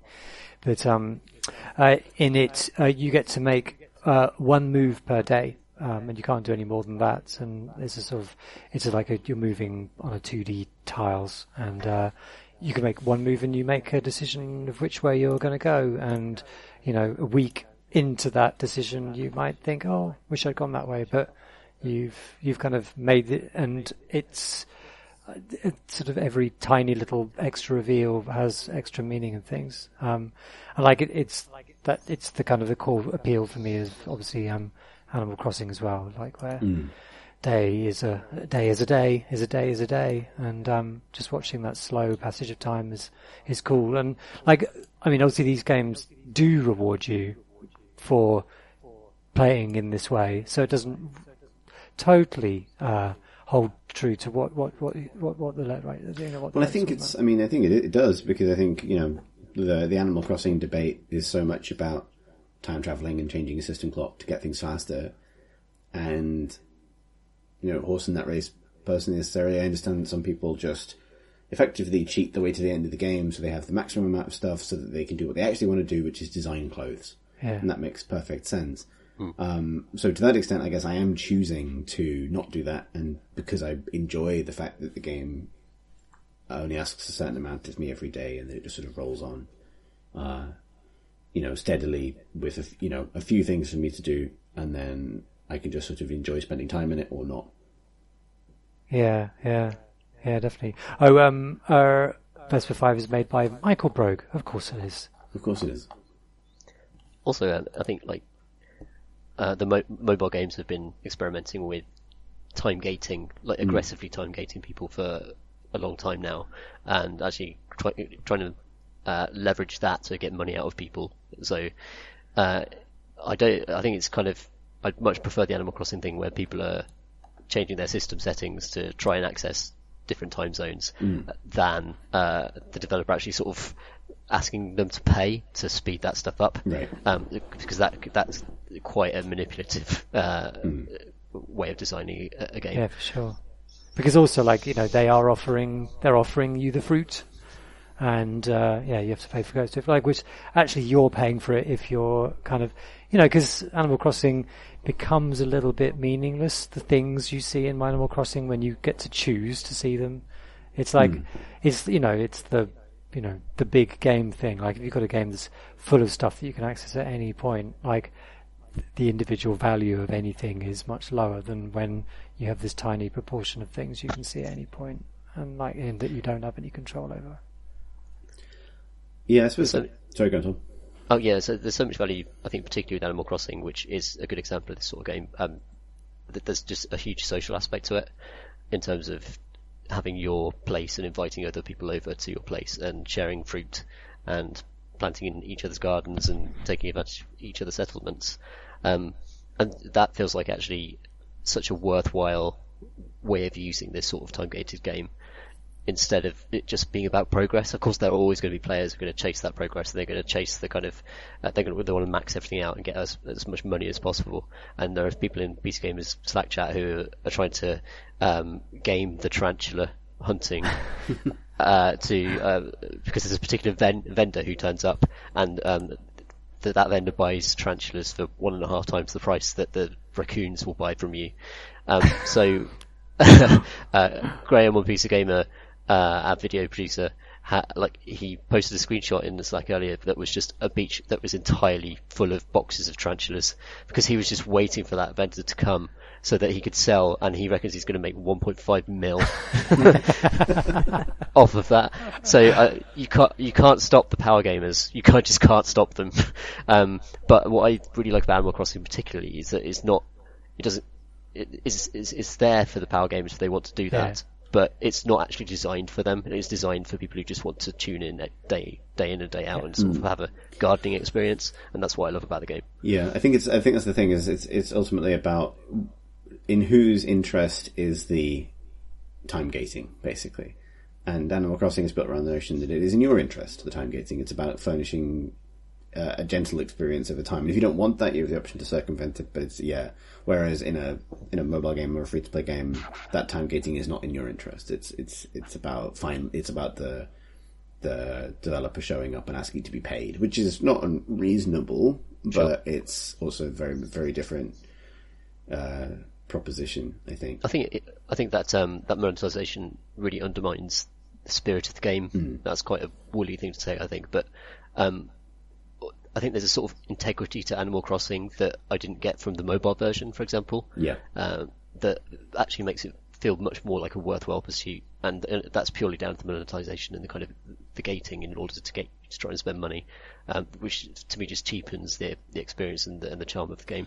I think that's. I think I was thinking about this. and I appreciate talking about Animal Crossing a lot, but I'm probably going to do some more talking about Animal Crossing in the future as well. But it, it occurred to me how important it is that Animal Crossing feels like it's there. Partly, uh, its online systems are all built this way. Its economies are built this way. It's what could be addictive loops are built this way to make it kind of a safe thing for kids to play. Like mm. you know, it, it's it has all you know. There are so many kind of implicit, not in dangers, but you know, risks associated with any kind of acquisitive gameplay or farming or fishing or, or lo- these kind of addictive loops. And it feels very robustly made to make sure this is something that you could let a kid play and they may may lose hours and hours to it, but it's hopefully not a, abusive of their investment or their time. And it strikes me as it's absolutely essential that the game be so robustly made um, for children in order to best serve its actual target audience, depressed millennials. and Generation X's. True. Um, true. Yeah. um, yeah. Any other slow burn games? 'Cause, I mean, I suppose that's how you're playing Red Dead, right? It's almost the theme of this whole podcast. Yeah, Yeah, yeah, yeah. yeah. I think uh, Red Dead, I've said on the podcast before, is the, probably the first game which has uh, truly incentivized me not to fast travel, uh, in which I've enjoyed, genuinely enjoyed the journeys to between places more than the actual events that occur there. Which is, uh, yeah, I think that is a new thing for me. Usually, I, I, you know, even in games which are beautiful like Skyrim, I pretty quickly end up fast traveling but uh, not in Red Dead. I think it's just hit some sort of, you know, particular watermark for for bucolia, which means that I am suckered in. I think uh, No Man's Sky is actually an interesting case to consider here because um, I think a lot of people were very frustrated with the gating mechanisms in that game in terms of uh, how it constrained you from actually exploring as much as the, the, the great sell of that game is that you can just go from system to system and see all these extraordinary, uh, beautiful procedurally generated worlds. But the reality of the game in its um, standard mode is that you have to actually spend loads of time crafting and zapping things and uh, building things in a, a clear time gating uh, way, and that just that's unfulfilling in that game in a way that I don't mind that at all in Animal Crossing, and that's kind of an interesting difference. I'm not sure quite why I accept it in Animal Crossing, um, and can't accept it in No Man's Sky. I think, from a design point of view, I think one really key thing is Animal Crossing doesn't have anything that you have to keep doing in order to simply keep the clock, to keep the, the lights on. And Yeah. It's a really crucial difference. Like, it's not a survival game, so it doesn't have, like, you're not going to starve to death, you're not going to run out of power or fuel. Whereas, um, whereas No Man's Sky is constantly making you top up your various meters in order to be able to just keep exploring or something like that. I think it's also like it's always promising. There's something else, there's something else, there's something else, and as soon as you, it's like that thing where you have the everlasting kind of, uh, you know, you get a great big box of Quality Street and you just sort of gorge on it. But if you have just a couple of them, they taste sweeter and like, you know, you're not sated, but like you just have a couple and you think, oh, you know, I think it's the, it's the fact that you could have, you could be going to that planet and the next one and the next one. And like anything that stands in your way becomes a frustration as opposed to Animal Crossing where there is a hard limit on what you can see. And that's a quite a, you know, sharp, hard minute. Yeah. Although, I Sharp mean, and yeah, hard. like a cheese. Um, uh, anything else on this, or should we move on to the next one? Yeah, let's go. Cool. This is exactly the sort of thing I'd normally achieve by looking around a room. it doesn't work. Yeah. We should we should Uh, click the button saying raise your hand. Yeah. Raise your hand to say no. I've got nothing to say. Darren writes, Hello dear, Cre- Crate and Crowbar. Uh, I was catching up with your pods, and a conversation from a few months ago regarding the struggles of mid-tier games struck me. I think I love mid-tier games. Games in that awkward 20 to $40 price range. Games passed over as decent examples of existing genres, but with aesthetics or narratives different enough to grab me. Games with creative or distinct systems that, for reasons I can't grok, fly under radars. Uh, my library is full of them. I recently finished playing Masters of Anima. I've been deriving a great deal of joy from Dwarrows in these troubled times, and Iron Danger is next on my list as one of the most anticipated, one of my most anticipated games of the year. I love these games. Yet I can't. You can imagine that once I leave the dedicated Discord servers or forums for these games, I almost never hear about them, save the occasional launch announcement as developers try their hardest to be heard. I feel like I'm living in a parallel universe to the wider gaming community, in a different universe of games. It's lonely here in the weird middle. Why is it so lonely? Stay safe, sane, sober, and may your hand sanitizer never run out. Darren. I haven't heard of any of those games. I haven't heard anything. Thank God you said. We're supposed to know this stuff, guys. but I too don't know any of those games. But you're so- the newsman. I know, right? I'm the most. I'm the guiltiest of all. I think it's it's it's a strange one, isn't it? Because obviously, if games are attracting enough of an audience for the developers to keep making them and stay keep the lights on, then that's fine. Like the notion, like maybe we've passed beyond an era where it's possible for everybody to be aware of everything that's happening in video games because the industry was so small. Maybe that's one consequence of there being a middle. I don't know. Is it? Help me out. I mean, does it have a shape that has a middle anymore? Like, because it just sort of seems like, a, I mean, uh, like I used to know what a middle It's game peanut shaped. was. Like middle games were like soldier, you know what? I don't know. Um, THQ would be published. yeah, THQ games exactly. Um, but now, like, they take so many forms, many of which we have no idea of because we've never heard of them.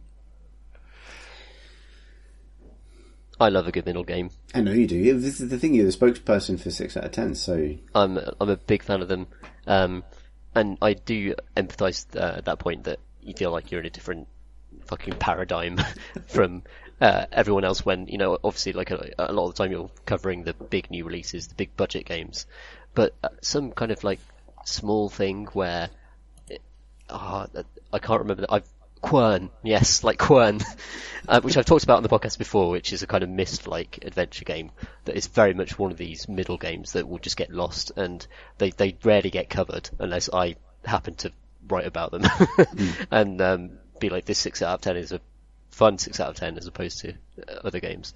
Um, th- those feel like I, I find that quite encouraging that people are just kind of making what their little kind of hobbyist projects almost and catering to quite niche audiences with these games. Uh, so like Myst isn't a genre that, that that type of adventure game isn't like a widely popular genre, but there are so many games that have tried to fill that gap. um, including Obduction, which is obviously made by the people who actually made Myst Um, and uh, it, I think that's the space that middle those middle games we talk about uh, occupy, where they're kind of just filling up. Uh, t- t- it's not just purely nostalgic because that's quite reductive, but I think it's just they're keeping genres going almost, um, and just yeah, just keeping those ideas alive. When's the cover shooter? I'm looking forward to uh, the middle game c- cover shooter to keep that alive. Yeah. Yeah, like a modern sort of. I know Gears of War is still going, but a version of that that is kind of a knockoff. Um, I um, I, I received a tweet today uh, from a studio uh, who are making a, a game that looks a lot like Dead Space. Um, and by a lot like Dead Space, I mean it is. it is Dead Space. Um, and I, I, I wrote about it like a year or two ago, and I said uh, this game's Isaac equivalent looks like he needs to be defrosted in a microwave. and they uh, they tweeted me today to say um, we've defrosted him. Yeah. they've, uh, they've they've changed the art for the character, and I know I'm, I'm sure I'm not solely responsible for that, but I don't know. That that is a great example of a middle game filling a gap that um, like Dead Space was great. I really enjoyed Dead Space. It just went off the rails three when it tried to be a co-op thing. Um, It is a, but- it is a middle core studio who um, interacts with the journalists in that way as well. That's like Yeah. Yeah, hats true. off to that as well. Yeah, yeah, true. Yeah, man, maybe that's the best way to think about. Like, I, I quite like the idea of it because if if when we're talking about games being lost, it's really about them vanishing from the discourse. Um, and and there's only so much space to talk about things, and only and people only want to talk about Animal Crossing now anyway. Yeah. Um, so yeah, I, th- I quite like the idea of the middle as being a place where genres that have fallen out of favor can be picked up, and maybe even can be defined by the fact that there's access to the technology to make more sophisticated games becomes more widespread. It is possible, like maybe this is the other side of it. It is now possible for smaller studios or indie studios to, to some extent, both try and compete with genres that would be considered AAA a couple of years ago, but also in that regard to bite off slightly more than they can chew.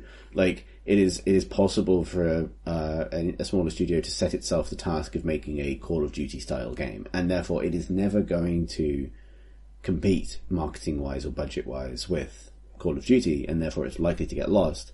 But there is still merit in that potentially. Like I would love, you know, I think there have been and there are attempts to make Mass Effect style games in this way without access, you know, without the resources invested in that kind of thing. And that's another genre. The Bioware RPG is actually probably rapidly becoming a genre that should probably be swept up by indies newly empowered by better engines and things. Hmm. I think that almost all Warhammer games fall into this category. Hmm. Yeah, that's a good point. Yeah.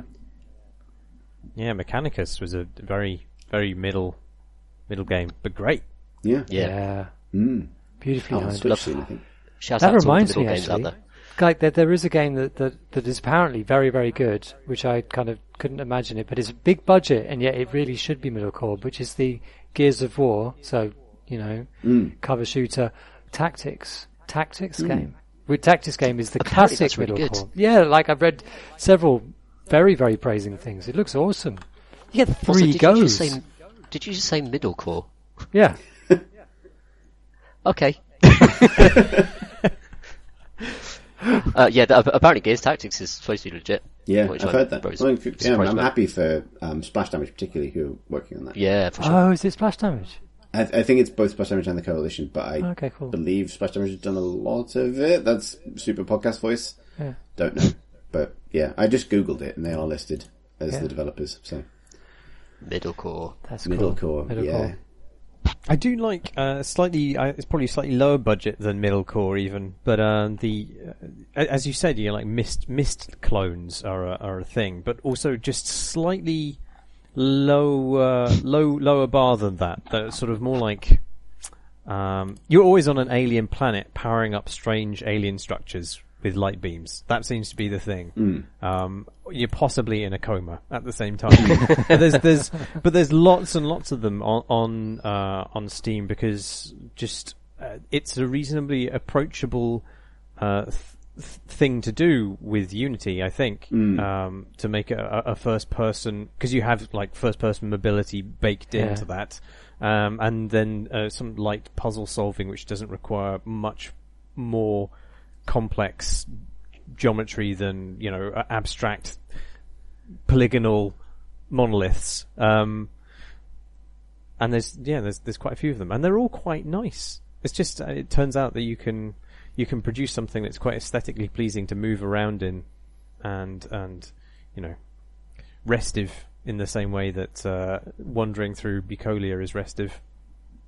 Uh, our final question comes from Ryan, who writes, "Dear Crate, how do you feel about Half-Life Alyx not including me? Sincerely, Crowbar."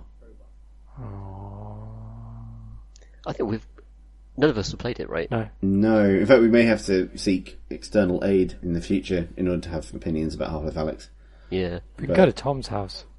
D- did he Well, leave his? Did he? Did he leave his five here? I don't think it's very secure to say that he did, but he may have, but that's probably not true.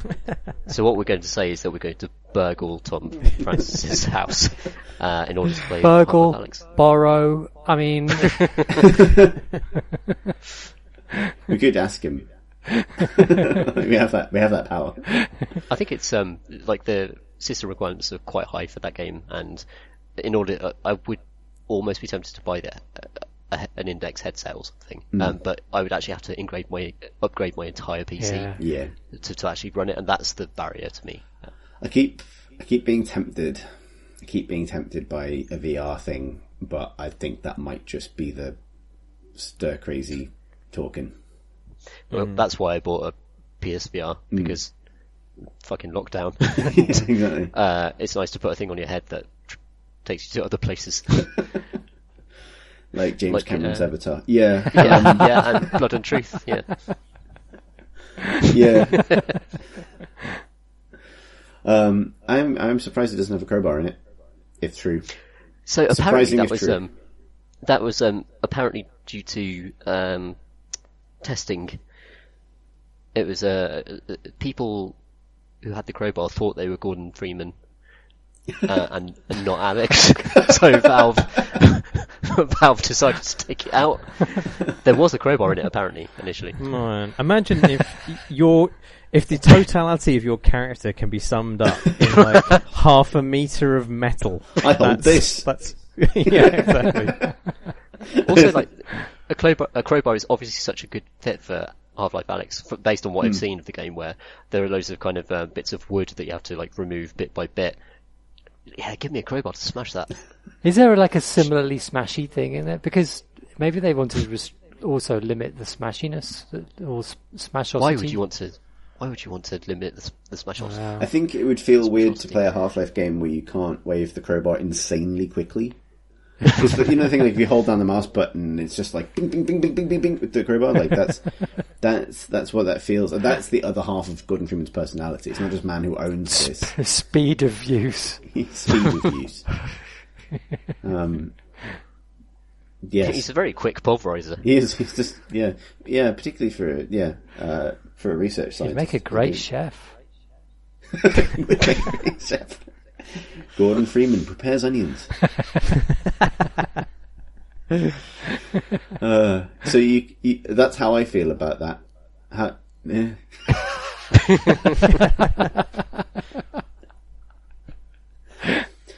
cool. It is cool. Everything's would- cool. Is it? Yeah. Uh, kind, it kind of isn't at the moment, Alex. Oh, Tom, well, let's let's look on the bright side, Tom. You Yeah. Survived this podcast. yeah. So what happened was I, I survived being blown up by gas uh, this evening, and then loads of blood fell out of me, and uh, I had to stop that from happening. And I could have. It just seems like there's danger everywhere in my own flat. I feel like because we, we, I can't think, even I think, leave. I think you explained that you had a, a nosebleed on the break, so we might want to just put that note in there just in case someone Oh, yeah, sorry, that- like hemorrhaging blood. yeah. Sorry. Um. Yeah. I, everything's fine. oh, good remote pods. What? Yeah. It's so strange. It's, it's strange doing this remotely. I miss your smells. Oh yeah, it's a. it's going to be strange when we're all back in the same room and like don't know how to B. adjust back in the air. I don't know. Yeah. Trying to have a normal sounding conversation. and it? you, you've, so this piece of software you're using has this button you can press to raise your hand, and if you do this, quote unquote, raise your hand, as in indicate silently that you'd wish to speak. If you do this, it permanently changes your avatar to just the word "hey," and covers up the thing that moves when you speak.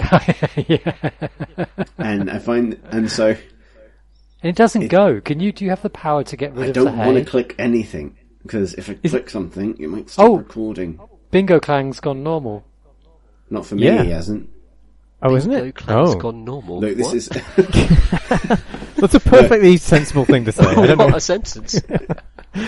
look, yeah, no, no. My my uh, on my screen, it's it's uh, I'm uncovered. Chris is uncovered, but uh, but uh, ran from an egg and guest CT are both um, covered in covered in haze. So the raise your hand system is is doesn't work. Look, for me, everyone's still covered in hay, and I think it's.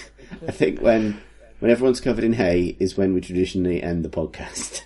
Indeed, sneezing. yeah, Yeah. Uh, so it's it's a good night from me. It's it's no. Uh, uh, what do I do? What do I say? Oh yeah. if you'd like to send a question to the podcast, you'd be pleased to know I'm not having any anything to drink this evening because I'm not drinking during this period of time because I'm alone in my house. Um, this is just sheer ennui. Um, if you'd like to send us a question for a future episode of the podcast, you can email us the questions at crateandcrowbar.com. You can also tweet us at Crowbar. You can find our Discord community on Discord via a link on our website at crateandcrowbar.com. You can find our episodes on YouTube at youtube.com forward slash Crate and thank you, as ever, to our Patreon supporters who've provided the resources necessary to pivot to this seamless new way of delivering content online. You can find out more about our our Patreon at patreon.com forward slash crowbar. Uh, thank you very much. I've been uh, Chris Thurston. Uh, he's been Dr. Bingo Clang. Thanks. Yes, and if uh, if you're feeling a bit peaky, I have a large number of um, remedies that you can purchase at a high price, involving crystals and little coils of metal, guaranteed to work. Uh, someone else has been running from an egg. I'm quite puffed out now. And finally, a guest with my initials. It's guest CT. and that being Tom Senior. And thanks for noshing everybody. Uh, Khaki Avengers out.